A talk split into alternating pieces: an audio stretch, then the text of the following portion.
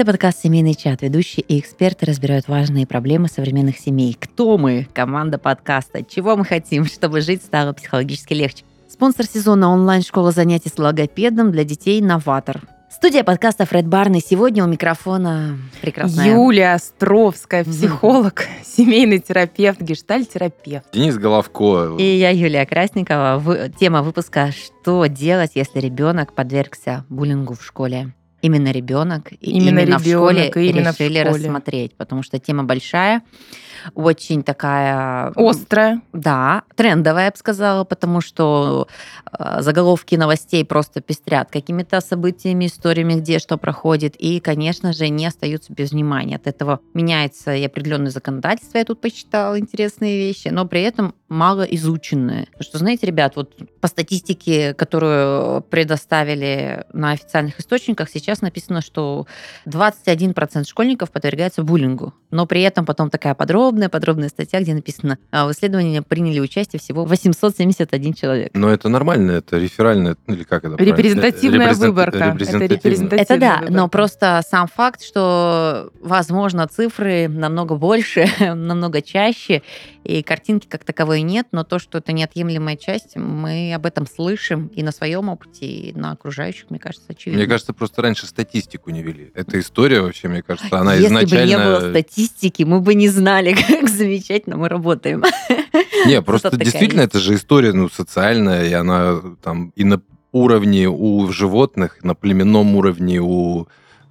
первобытных людей. Может, не в таких формах там изысканного психологического насилия, но какое-то желание давлеть над другими за счет, если не физики, то каких-то именно ментальных возможностей, способностей, мне кажется... Ты имеешь в виду слово просто придумали, да, поэтому мы... Вообще закон у нас, по-моему, какой-то есть. Кстати, о законах, о запрете иностранных слов. Вот как теперь буллинг называют? Кстати, травля? Буллинг — это травля, травля, преследование. Это травли и преследование, буллинг. Вот так просто это, в принципе, и раскладывается, хочется мне об этом сказать. Сегодня буллинг настолько острый, для меня, еще и с той точки зрения, что люди стали снимать свои эпизоды травли. Не своей травли, да, а вот те, кто занимается буллингом, они еще стали снимать, записывать это на видео, выкладывать в паблики, в Телеграм, ВКонтакте. То есть мало того, что идет унижение непосредственное, плюс сюда подключается унижение, когда другие люди видят, что с этим ребенком делают. Потому что это такой хайповый контент, который набирает просмотры, привлекает внимание, вызывает эмоции. Это ужасно. И все это сразу же хорошо живет в соцсетях, поэтому да, это поддерживается, это развивается. Форсится, как это? Форсится слово есть такое, да? О, я даже знаю такие слова. Кстати, надо пора их забыть, да, Денис? Ну, я не знаю, наперед, как, я не знаю, топереча, как мы будем... Что-то будет возвращаться. Но я знаю, что я вспоминаю всегда, вот когда это происходит, два момента. Первый — это, собственно, кинолента «Чучело», которая является классикой того, как в советском даже таком обществе, которое было такое вот хорошее, всегда были те, кто чуть-чуть там беднее, одевается, может, проще. Те, кто не может позволить себе там какие-то яркие, откровенные, я имею в виду вот в возрасте девушек, например, там вот пубертата какого-то, кто-то уже сформировался, да, и как бы уже все, мальчишки такие слюни пускают, она уже со старшеклассниками тусит, а вы все мелкие. И это всегда было. Кто-то физически сильней, кто-то, по-разному. То есть я вспоминаю вот этот момент именно с точки зрения киноленты, которая воспитывала. Второй момент — собственный опыт, когда я там до 7 класса дожил, и вот в 7 классе меня начали прессовать чуваки из там типа класса таких хулиганов, понимаешь? У меня там класс какой-то был больше математика и история. А тут, пацанчики такие с района. Вот. И несмотря на то, что я был высокосоциализированным ребенком, я в то время жил на Камчатке, и у нас были такие сообщества людей, то есть ребята с военного городка, нас было много. Прессуют, а я что-то как-то и очкую. Чего же сказать? Кому? Папе сказать, который военный, который скажет: ты шо? Понимаешь? Я пошел, на кикбоксинг, мне не хватало уверенности в себе.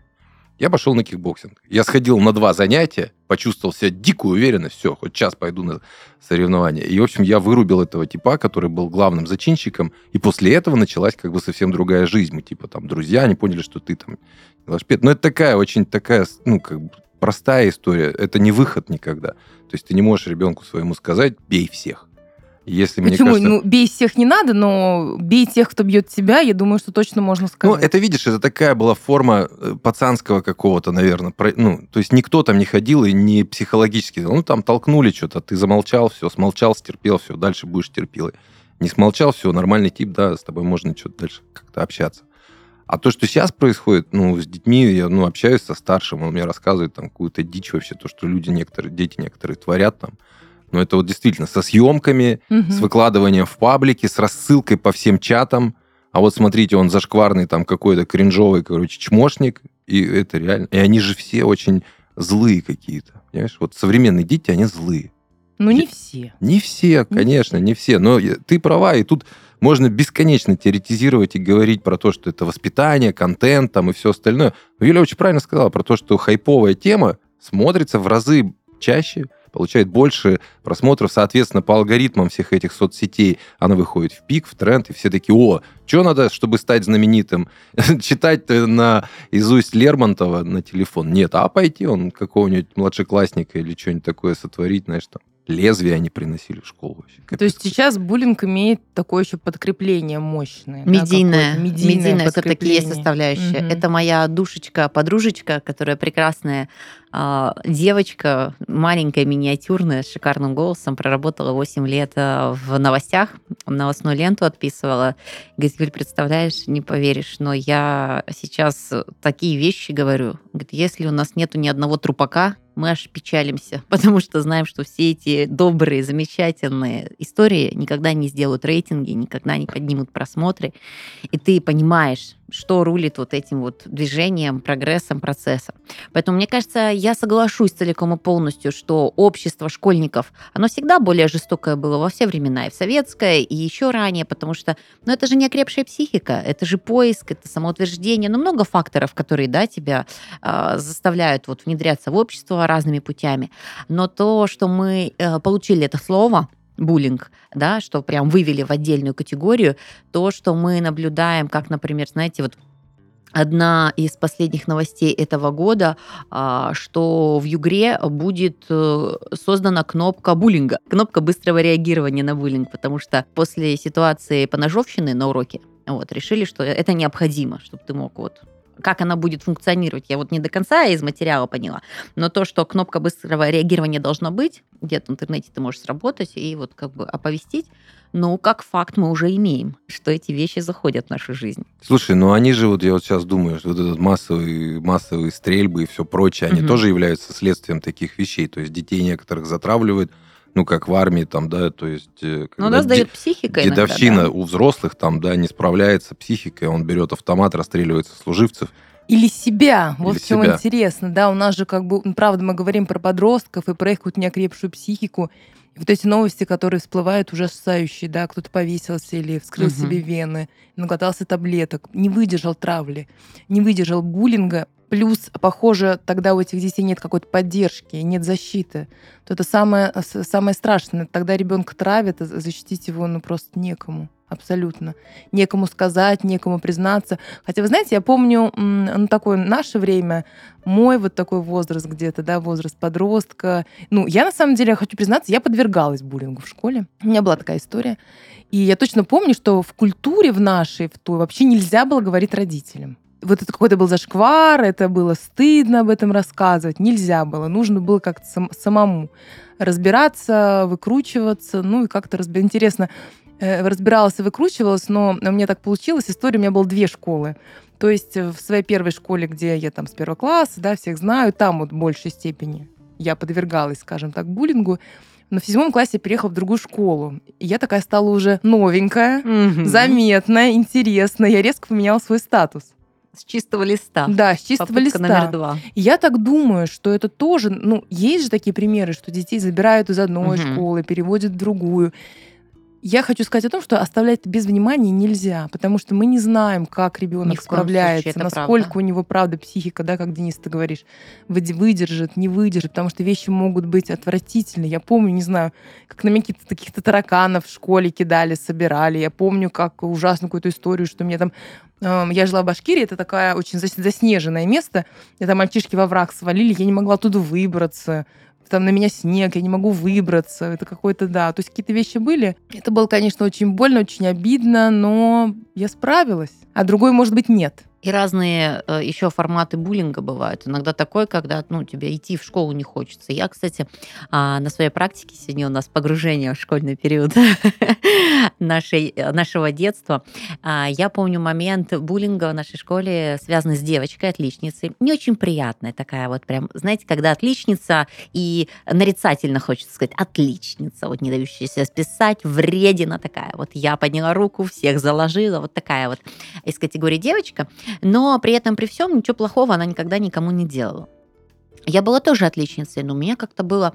Я дружила с не очень хорошей компанией, потому что они были веселые, классные, а я очень много занималась мероприятиями, и мне нужны были такие движелые ребята, за которыми потом все были. Мы там ставили какие-то постановки, и вот они травили эту девочку. Смеялись над этой девочкой. И какой-то синдром Робин Гуда, мне казалось, так нельзя.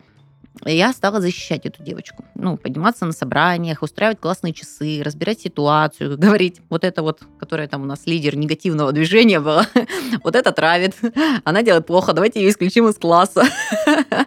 Но тут сработала другая ситуация. У нас была любопытная методика классного руководителя. Она сказала: Юль, тебе что, больше всех надо? Сиди и молчи. И когда класс увидел, что нет поддержки, мне как бы четко дали понять, что, тогда ты не с нами, раз ты решила правосудие учредить. Вот. И не сказать, что меня подвергли буллингу, не испытывала этого, но я перешла в другой класс, потому что только из соображений, что здесь ловить нечего. Если такая политика идет, тогда я в другом классе буду также развиваться, также заниматься и прочее. А какой это класс был? Это был шестой класс, и в седьмой я перешла в параллель. И это был тот стрессовый момент, я очень хорошо помню, когда ты переходишь, потому что ты понимаешь, что лучше так сделать. Вообще нечего там вот такого. Для меня это было не болото, но это был не мой круг окружения, не мой круг общения 100%. И это исключительно политика была классного руководителя, кто на каких позициях. Но это было очень тяжело, потому что я не перешла в другую школу. Я встречала этих же ребят, которые там что-то мне там подхихикивали, что-то еще говорили. И я помню этот год, несмотря на то, что я сильный, уверенный достаточно человек, но этот год я прям поникла. То есть я стала такой приземистой, уже руку не стала поднимать. К слову, как я поднимала руки, знаете, я могла в проход завалиться, потому что, когда я хотела ответить, и у меня было много эмоций, я несколько раз падала в проход, чтобы ответить. Да, я так тянула руку просто вообще, что я заваливалась там, дралась с мальчишками за территорию парты, то есть, максимально эмоциональный ребенок, и тут просто я не поднимала руки. Я не вызывалась. Вот весь год немножечко все-таки затравили. Ты говоришь, буллинга нет, но немножечко вот все-таки затравили. Да, ты на это словила это. Но я так думаю, ты очень крутая, Юль. На самом деле таких детей мало кто защищает.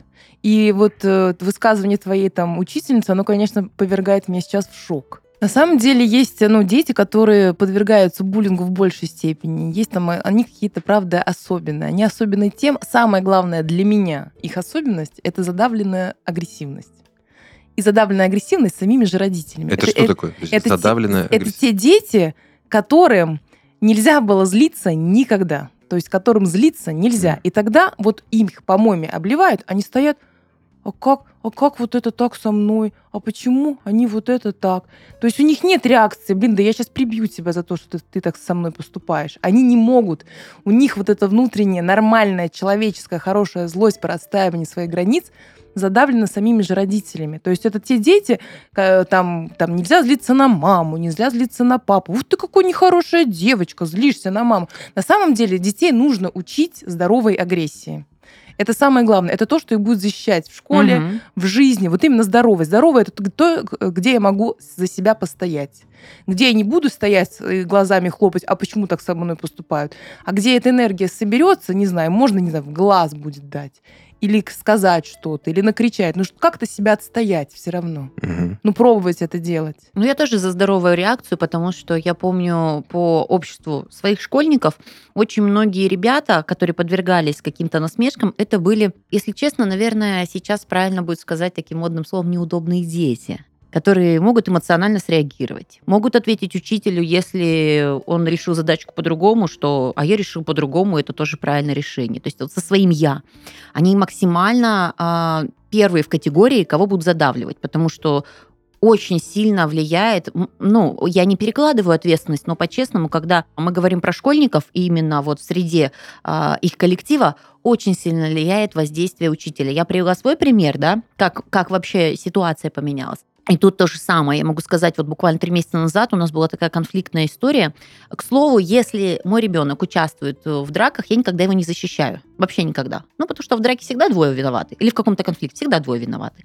Но любопытно понять причины, последствия, просто как бы с чем поработать, что с ним проработать, что проговорить, какие-то, да, вещи. И тут получается так, что приходит наш сын и говорит: мам, нам придется переходить в другую школу. Я говорю: почему? Он говорит: ну, учительница сказала мне перейти в другую школу. Я говорю: почему? Он говорит: ну, у нас был конфликт, меня толкнул мальчик, я толкнул мальчика, и когда я его толкнул, другие над ним посмеялись, и он расплакался. И учительница, не разбирая ситуации, кто, почему, кто первый, не первый, сказал: Миша, ты должен перейти в другой класс. Ой, в другую школу. Драчунам в нашей школе не место. И ладно, восприятие ребенка. Во-первых, он просто верит взрослым, у нас так вот выстроены отношения. А второй момент, с того самого периода с ним перестали общаться дети. Пацаны все перестали общаться, потому что учитель же сказал, что он плохой. Несмотря на то, что там такие потасовки, такие драки, ребят в травмпункт увезли девочку, да, вот буквально месяц назад. Но очень важно взрослое слово, особенно у малышей, которые реагируют, ну, на все, да, то есть безусловно, вот эти классный руководитель создает атмосферу свою, какие-то правила, да, взаимодействия между детьми. И, да, если там буллинг есть в классе, у меня первые вопросики были бы классным руководителем. Вот, и мы объяснили ситуацию, что у нас теперь проблемы, психосоматика, там у него сразу начинает все болеть. Мы начинаем болеть, если вот начинается отторжение от коллектива или у нее такая ребенка завышенная вот справедливость. Ну, типа, если что-то несправедливо, его прям колбасить нереально.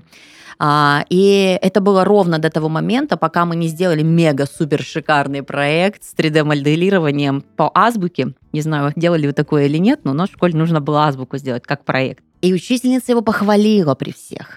И только тогда она вернула к нему авторитет и нормальное отношение детей. Поэтому колоссальная роль взрослого человека, который вот кажется, что она плохого сделала. Да ничего, тоже ее можно понять. 43 человека носятся на перемене, разносят все.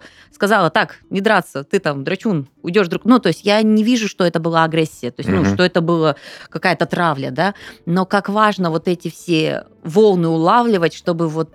Ты знаешь, я вот сейчас думаю о том, что если бы у нас учителя получали вот столько же, сколько какой-нибудь заммэра по финансам, мы бы через 5-10 лет жили в таком обществе прекрасно.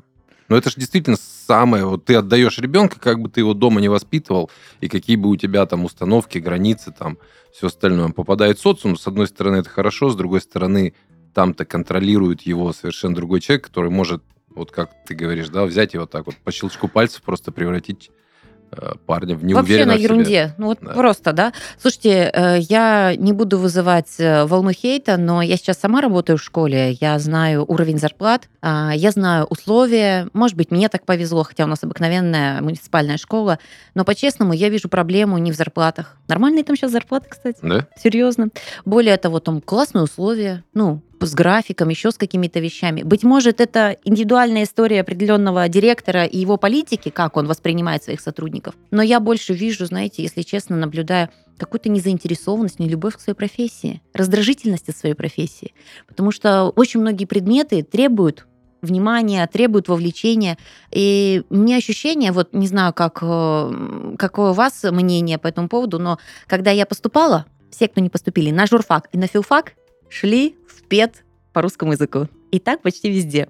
Кто не поступал на программиста, шел на учителя информатики в ПЕД. То есть, грубо говоря, сразу был такой отсев второго сорта, знаете, из разряда, кто по уровню образования не проходит. Не потому, что они хотели и любили детей. А у меня, наоборот, ситуация была. Я, кстати, очень хотела в ПЕД. Я вообще всю свое детство играла в школу, но я просто, видя обстановку в школе, мои учителя не вдохновили на работу. Я думаю, пойду-ка я лучше на журфак. Мне она нравится, творческая профессия. Хотя сейчас всю жизнь работаю с детьми и понимаю, может, и не надо было.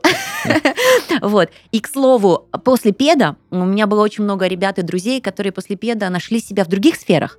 И то есть там еще природный отсев такой, знаете, кто более-менее что-то интересное умеет представлять, и опять отселись. То есть, получается, в школу пошли ребята, ну, прям вот какая-то интересная категория. Если еще брать категорию тех людей, которые сознательно выбрали быть учителем, угу, то это не всегда от большой любви к детям и к профессии, могу тебе сказать. Потому что да, реализовывать свои какие-то потребности и неотработки через детей...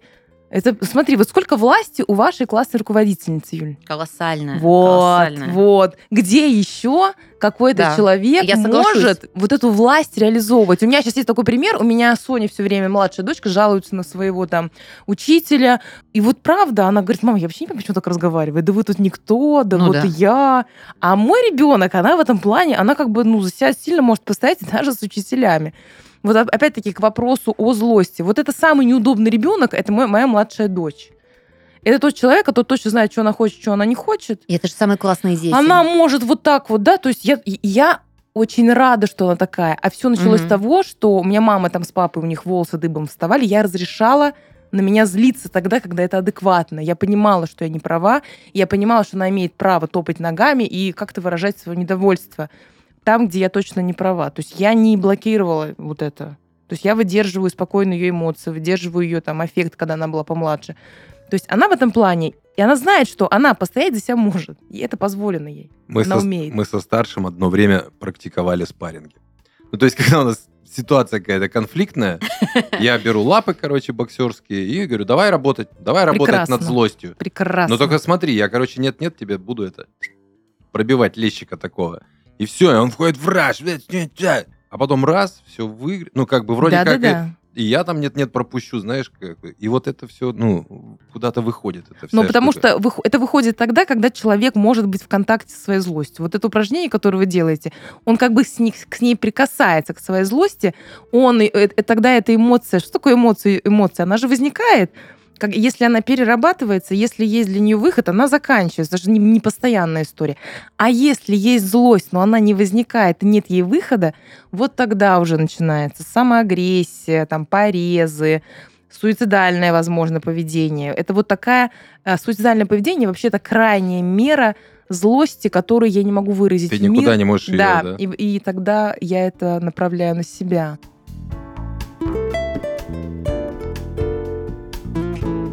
Йобет. Еще раз. Йобет. Общение с детьми может быть очень забавным. Если ваш ребенок не выговаривает звук «р», это не повод отчаиваться и подвергать его стрессу от общения со злой теткой-логопедом. Помочь ребенку говорить красиво, а маме отдохнуть от повседневных забот сможет онлайн-школа логопедии «Novator». Робот. Еще раз. Робот. С «Novator» вам не придется тратить время и возить ребенка на занятия, а ему покидать зону комфорта. Более 150 логопедов ведут уроки в онлайн-формате, поэтому дети могут учиться без стресса в комфортной для них атмосфере. Об эффективности можно не переживать. «Novator» гарантирует результаты. В «Новаторе» нацелены на быстрый и притом качественный результат. Здесь работают с детьми от 4 лет и в среднем ставят звуки за 4-6 занятий. На бесплатном пробном занятии педагог проведет полную диагностику речи в игровой форме. Вы сможете попробовать онлайн-формат и задать все вопросы специалисту, а после педагог предоставит вам результаты диагностики и рекомендации к действиям. Кликайте по ссылке в описании, чтобы пройти бесплатную диагностику. А специально для наших слушателей «Novator» предлагает скидку в 20% на все абонементы школы по промокоду «Не все равно».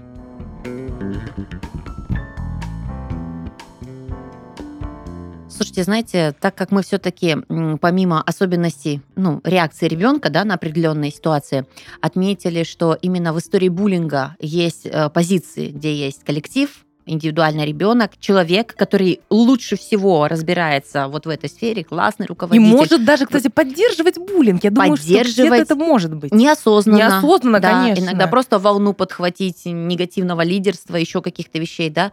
Либо наоборот, вывести вовремя, акцентировать на каких-то других вещах. Я хочу сказать вам вот две истории, которые характеризуют. Я работала в лагерях очень крупных организаций в России и за рубежом, где исключительно было требование не педагогическое образование. Не педагогическое. И это были самые мощные, самые крутые лагеря, самые интересные разработки, потому что направлено было на творчество, на развитие, на формирование мощнейшего коллектива. Какие дети! Я там сама со слезами с ними всегда прощалась, потому что такая колоссальная работа была проделана на развитие личности и формирование вот этого временного коллектива.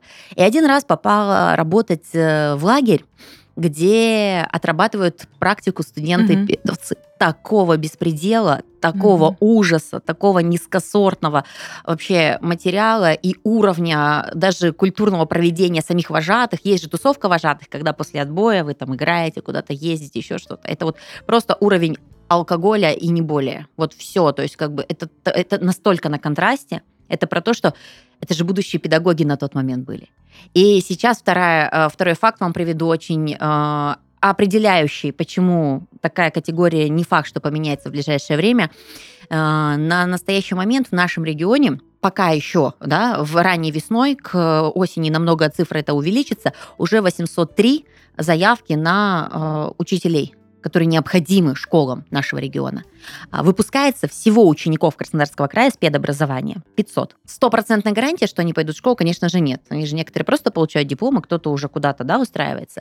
Понимаете? Вот этот вот дебет с кредитом вообще не сходится. Поэтому категория людей встречается совершенно разная, требования сильно опускаются, то есть как бы иногда диплома достаточно, и справки от психиатра, а про личные собеседования, уже и речи не может быть, что вы будете, как вы хотите, какие-то методики, то есть, ты уже там 100%. Прям 100% ты попадаешь, что бы ты ни выбирал. Сейчас очень грустная новость, Юль. Нет, там очень круто, правда. Я вот работаю в школе, там очень круто, там очень интересно. И чем больше приходит твоих коллег, которые с определенной идеей, вот таким вот каким-то творческим запалом, тем интереснее становится команда и коллектив. Давайте разберем, а как можно помочь ребенку, если мы понимаем, что есть буллинг или есть звоночки, какие это будут звоночки, как это среагировать, да, вот, и что можно сделать в этой ситуации. Помимо смены школы мы понимаем, что это край, где мы уже бессильны. Поначалу уже нужно разобраться немножечко как-то, может быть, даже это будет новая ступень развития ребенка. Да, интересно. Сейчас опять же я про своих прекрасных баранчиков, что чтобы заметить, что ребенка булят, надо вообще уметь видеть ребенка своего.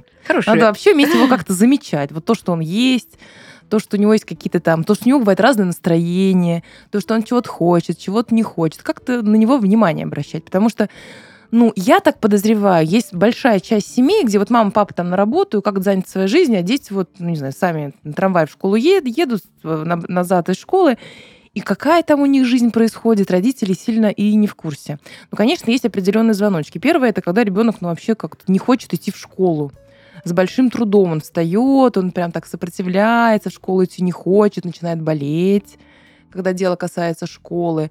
Начинает как-то вот упадническое такое настроение серое. Опять-таки, какие-то еще внешние признаки, правда, ссадины, порезы возможные, порча вещей, пропажа вещей, когда ребенок не может объяснить порчу вещей или, например, не знаю, какой-то свой синяк или ссадину. Об этом тоже стоит задуматься и присмотреться, хотя бы начать с того, чтобы присмотреться к ребенку. Вот эти такие будут звоночки. А чем помочь? Мы сегодня много, мне кажется, говорили о том, чем помочь. Вспомнил еще, у меня одна знакомая девочка, это еще до карантина было, она что-то решила, она, кстати, училась, дочка в престижной достаточно гимназии, она решила, что она уйдет на домашнее обучение. Мы спрашиваем: Даш, почему так? Она говорит, я думаю, что вот так ей будет лучше. То есть она будет общаться с друзьями, она будет гулять, но мне, не нравится та методология школьная. Я говорю, ты что, методолог школьной разработки, что? Говорит, мы реально попробовали, ей понравилось, ей зашло. Но это должен быть склад характера, ума, учиться на удаленке это непросто. Это один из вариантов. Но это тоже вариант выхода из буллинга. И мне кажется, что тогда, если есть возможность у родителей, находясь дома, заниматься с ребенком, ты можешь найти контакты и уже тогда потом выяснить первопричину. То есть не следствие, а причину каким-то образом. Это рабочая схема классная. У меня на практике есть ученики, которые в 7, 8, 9 классе стали переходить на домашку по одной простой причине. У них есть конфликт в школе. Это умненькие ребята. И они объясняют очень логически. Во-первых, ты уже знаешь свой распорядок, ты знаешь график. Это не когда ты сбегаешь с учебы, а когда ты меняешь свои знания на более продуктивные. Потому что он говорит, ну смотрите, вот у меня учеба полдня заняла, мне там неинтересно, мне некомфортно. Когда ты в стрессе, вообще информацию я не знаю, как усваивать. Да, когда меня там колбасит или кто-нибудь там что-нибудь эмоционально испытываешь, да ты вообще отключаешь мозги. Что там, как это воспринимать, как еще учиться, да, в этом ситуации. А в-третьих, они говорят, а мы сейчас все на репетиторах. Мы же все готовимся к ОГЭ, ЕГЭ, у нас репетиторство. Поэтому, в принципе, ты не просто не теряешь школьную программу, ты составляешь намного комфортнее, удобнее для себя график. И вот я видела, как меняются сильно эти дети, как они раскрепощаются. Они ко мне на доп-кружок ходили, поэтому вот оно социум, вот они их друзья, участие, все остальное. Кстати, да. То есть не поголовно, но для кого-то эта история имеет место быть. Мы сейчас говорим о каких-то частных, да, моментах таких, но, наверное, как помочь ребенку? Родитель должен задаться вопросом, как я могу его защитить от этого? И тогда отсюда уже могут решение, быть варианты, да, конечно. Но в крайности тоже не впадает. Как я могу защитить своего ребенка? Каким-то адекватно, социально приемлемым, давайте так скажем, социально приемлемым образом. Я могу оттуда его изъять, скорее всего. Я могу, если изъять из этой школы, ну, невозможно, какую-то провести беседу с учителями, с классным руководителем, с директором, сейчас спросить, а почему позволительно такое на их территории, да, это как на территории этого государства, почему такие беспорядки позволительны? Повоевать стоит 100%, повоевать в хорошем понимании, то есть и через ребенка, и через личные истории, то есть, ну, это нормально. Искать пути решения, своего ребенка, да. Это нормально, потому что очень много детей, которые заканчивают свою жизнь, к сожалению, большому горю самоубийством, это те дети, которых защитить некому. Я, знаешь, какая история, сейчас вспомнил, у младшего была месяц назад, у нас просто дом, а за домом большое табачное экспериментальное поле, и нам построили стену, вот стену просто такую. И из-за стены, как в фильме «Властелин колец», точнее, «Игра престолов», из-за стены приходят белые ходоки периодически. Пацаны, которые постарше, а у нас дети там первый, второй класс, они там что-то тусят. И он пришел, что-то, пап, там, да они прилезли, там что-то нас там забрали у нас там арматуру. Я говорю, вы что с арматурой-то делали? Ну, играли мы с арматурой, там что-то забрали, кого-то обозвали. Я говорю, а вас сколько? А нас там 6-7, вот я там этот. Я говорю, ну я же пойду сейчас там как бы драть уши, ну может там действительно какие-то опасные типы. И потом в следующий раз я вышел на балкон, смотрю, они там тусят, и вот вижу, опять перелазят два здоровых лба, класса так 6-7, да, на второклашек там, и что-то там начинают. Я стою, смотрю, чем будет заканчиваться вся эта история, чем развивается она. Ну они что-то приходят, потом, ну я уже понял, что сейчас может быть какой-то конфликт, я там им крикнул, что я им сейчас уши оборву, они удрали. Я выхожу потом, а с ними всегда была... девочка, у которой есть старшая сестра, такая крупная, физически крепкая.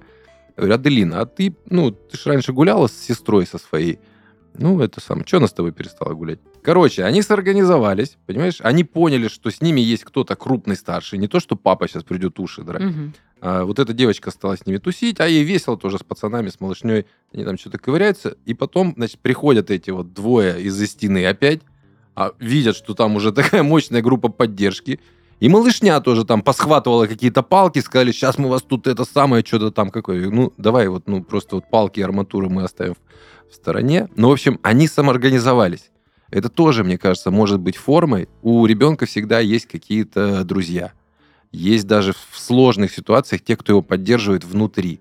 Вот если они как бы соберутся вот в кучку в такую, в могучую, они могут, правда, они сами могут стать, знаешь, драконом, точнее, рыцарем, который убил дракона, сам стал драконом, тоже могут почувствовать чересчур свою власть. Но мне кажется, самоорганизация – это тоже один из выходов. Да, еще так, моя любимая, да, про родителей, мы уже говорили об этом много, что ребенок придет и скажет про буллинг тогда, когда...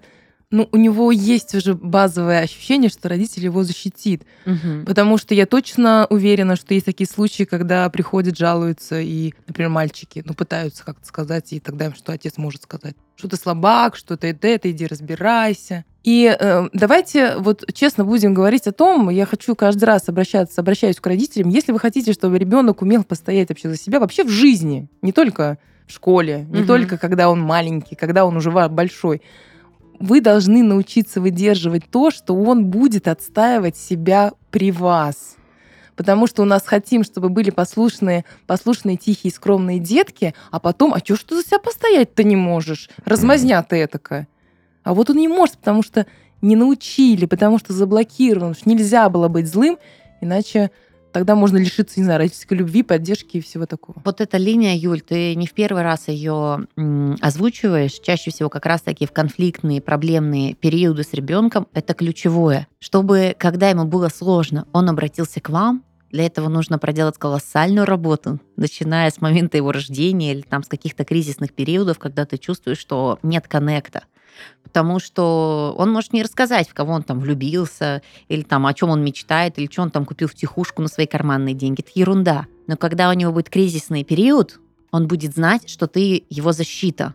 И вот если вы приходите, и я как родитель мечтаю просто, чтобы так сложилось, он будет понимать, что можно 99% не рассказывать своей жизни, но когда мне будет плохо, я чувствую какую-то опасение. Что не справляюсь сам. Да. Я знаю, что меня поддержат, помогут. Ну и ради этого, мне кажется, все усилия и стоит прилагать для развития его творческого «я», многие какие-то всплески эмоций, чтобы он не чувствовал страха, опасности от родителя, а понимал, что это его надежный щит. Это, знаете, как этот, козырь, в общем. Я сам порешаю. Это круто, когда дети пытаются сами решить, разобраться, там, с друзьями обсудят 100-500 раз, там, ты ничего не будешь знать. Но когда нужно сыграть ва-банк, он будет знать, что мощный козырь – это его родитель. Потому что, взрослый человек всегда предотвратит те вещи, которые мы боимся в буллинге. А боимся мы вот этих патовых моментов, что связано со смертями, убийствами и прочее. Ну, на самом деле, взрослый человек предотвратить не всегда. И у меня такая, в практике есть другая изнанка, когда я спрашиваю у клиенток, а почему ты не сказала родителям? Угу. Им все равно, это ничего бы не решило, им наплевать. Нет, я говорю, понимаешь? Что вот когда он знает, что мама, папа поддержит, меня такая была история. И просто он скажет, он будет молчать, не знаю, там, кривляться, еще что-то делать, скажет, мам, мне надо в другую школу, я здесь не смогу.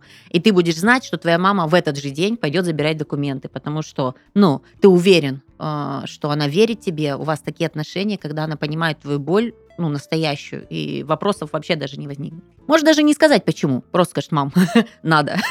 И ты пойдешь и сделаешь. Да, у меня была такая история, я же говорила про то, что как будто у меня часть буллинга была в моей жизни, но у меня папа военный тоже, кстати. Я всегда держала его в голове. Я думала, что вот правда, вот ты как говоришь, все так у меня нормально, но я понимала. И это давало мне опору и такую здоровую агрессию, что если что... Там Женька, меня, Славка, да. Вовка, то там я вот только мне стоит просто. Я такая вот, вам уши открутят. Думала я, и это, да, меня это так. Для девочки это вообще приятно, когда мощная сила защиты. А для мальчика важно, чтобы... У них же там другое, да, что-то работает. Ты же еще не хочешь там оказаться в глазах отца слабеньким, да? Знаешь, вот у меня, допустим, с младшим пока еще такая форма, что он там... Все я знаю, и жена знает. Со старшим чуть уже он как бы взрослее, ему 15, но при этом была пару раз ситуация, когда он такой, пап, у меня вот типа трабл. И я прям там из кожи вон выворачивался, чтобы он, вот то, что ты рассказываешь, да, что, чтобы он понимал, что, какой бы косяк ни был, как бы ты даже сам не был козел и виноват, то есть пройдет пара дней, там, месяцев, недель, мы забудем эту ситуацию, но мы семья.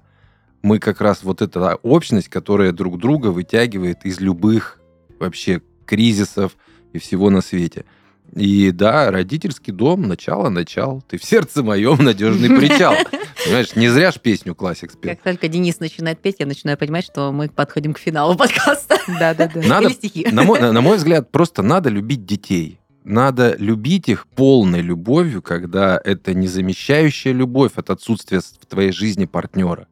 Это любовь, которая... Ты когда шел на то, что у тебя появится ребенок, да, ты же понимал? Не понимал. Теперь учись понимать. Других вариантов нет. Детей надо любить. И тогда все будет хорошо. Даже в случае таких неприятных моментов, как буллинг. Если мы понимаем детей, мы четко распознаем манипуляцию от действительно сложностей. И тут... можно будет доверить, а это очень круто. Слушайте, мы подняли опасную, очень сложную и бытовую тему. Видите, она не просто откликается в нашей с вами жизни, она откликается в наших детях, да, то есть нам настолько легко приводить примеры, рассказывать и дискутировать, потому что, ну, это такая неотъемлемая часть. Неотъемлемая часть. И признать, что школьное общество самое суровое, самое жестокое, это тоже надо понимать, и поэтому и период такой эмоционально сложный, и психологически. Самое опасное, что не уследить, не какие-то вещи проигнорировать ни в коем случае нельзя. Мне очень нравится история. В одном из пабликов она была прочитана. Мне кажется, она идеально подходит под ту ситуацию, как можно контролировать и нужно ли контролировать буллинг и ситуацию с ребенком. Мама с папой и ребенок всегда ездят на одном и том же вагоне до определенной точки Б. Каждый раз, каждый день. И тут ребенок говорит: слушайте, родители, я вообще-то вырос, я хочу уже один. И мама с папой такие: ну, как бы, ну ладно, едь. И мама кладет записочку этому ребенку в карман и говорит: если тебе станет плохо, ты обязательно ее прочитай. Он садится в вагон, буквально через несколько минут тут какая-то бабка его долбанула, тут кто-то ему на ногу наступил, и он понимает: уже не так весело, уже не хочу быть самостоятельным, мне уже страшно. И ты не знаешь, что сделать, потому что ты сидишь в этом закрытом вагоне, и никто тебе не может помочь, ты чувствуешь агрессию и дискомфорт. И он вспоминает о записке, которую положила его мама. Он читает записку, и там написано: «Сыночка, мы в соседнем вагоне». То есть это из разряда, что круто давать ребенку развитие, нужно учить его самостоятельности, но если и ребенок, и вы будете понимать, что в патовый момент вы можете быть вместе и рассчитывать друг на друга, но решать семьей — это действительно очень круто, когда ты в команде. Пусть будет так. Статистика падает, а учителя приходят в школу. Это был «Семейный чат». Пока-пока. До свидания.